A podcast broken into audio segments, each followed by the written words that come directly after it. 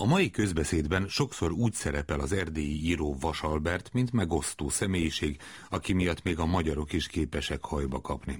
Vajon ezek után lehet-e szó arról, hogy akadnak olyan románok, akik elismerik, sőt, szeretik őt?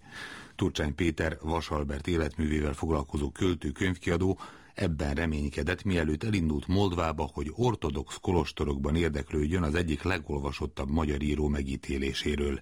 Nyilvánvalóan túlzás volna azt állítani, hogy a román ortodox világban általánosan ismert és olvasott szerző lenne Vasalbert, de a moldvai Putna kolostorban talált ilyen szerzeteseket a budapesti költő. A helyről még csak annyit, hogy nem messze esik a híres román borvidéktől, Kotnártól, ahol Mátyás király ajándékaként Stefán Csel Máre Vajda honosítatta a tokai tőkéket. A költőkönyvkiadót Gadács János kérdezi élményeiről.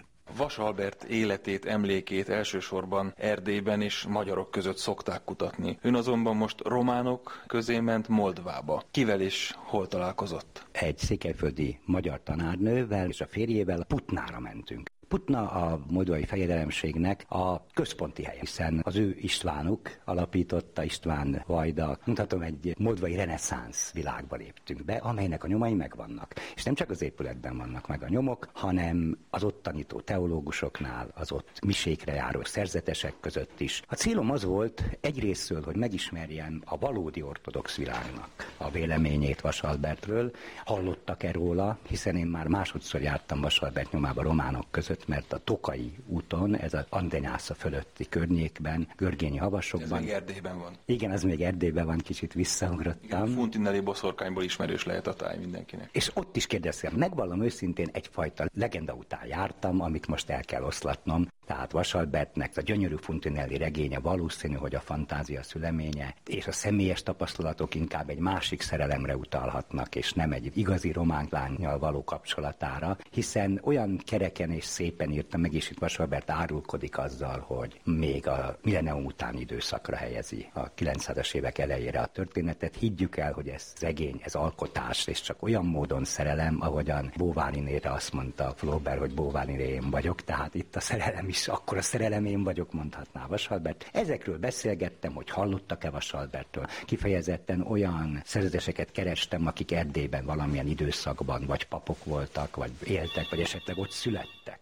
kedvesek voltak, nagyon barátságosak, egyáltalán a magyar kultúra ismerői. Büszkék voltak arra, hogy a vajdájuk a kutnári borászatot, még Mátyás király korából hozattak, tehát a magyar bort isszák Putnán, és ez rögtön megteremtette a hangulatot ahhoz, hogy mélyebb kulturális dolgokról beszélgessünk. Nos, az örömhír az, hogy voltak olyanok, akik olvasták románul a Fontenelli boszorkányt. Az örömhír az, hogy nem jut el az ő régiójukba ez a sok rágalom. Nem, úgy mosolyogtak. Mi egy írót szeretünk. 1936-ban román írókkal közösen jelentetett meg könyvet. Ez egy csodálatos pillanat volt, hiszen a társadalmi igazságokért szólaltak meg ezek a szerzők, ortodox szerzők. Akkoriban már Vasalbert református presbiter volt mezőségen, és ők erről tudtak. Tehát tudják azt is, hogy román írókkal ő nagyon jól bánt, és nagyon jó volt a kapcsolat, de a királyi családod is. Vadászatokon találkoztak Vasalberttel, ők a legnagyobb nagyobb együttműködő készséget mutatták. Tehát a királyi Romániában az akkori román elit és értelmiség tartotta kapcsolatot Vasalbertel, és el is ismerte ezek szerint. Igen, úgyhogy most nagyot léphetünk előre a putnai út nyomán, hiszen ha egy jó kulturpolitikával nyúlna a mai román és a magyar kormány Vasalbert életműve mellé, az nem az ellentétek szítása volna, hanem pontosan a közös kulturális múlt igazi egymás mellett élést teremthetne a két nemzet között, és erre én azt hiszem a mai politikai időszakban van is reményünk.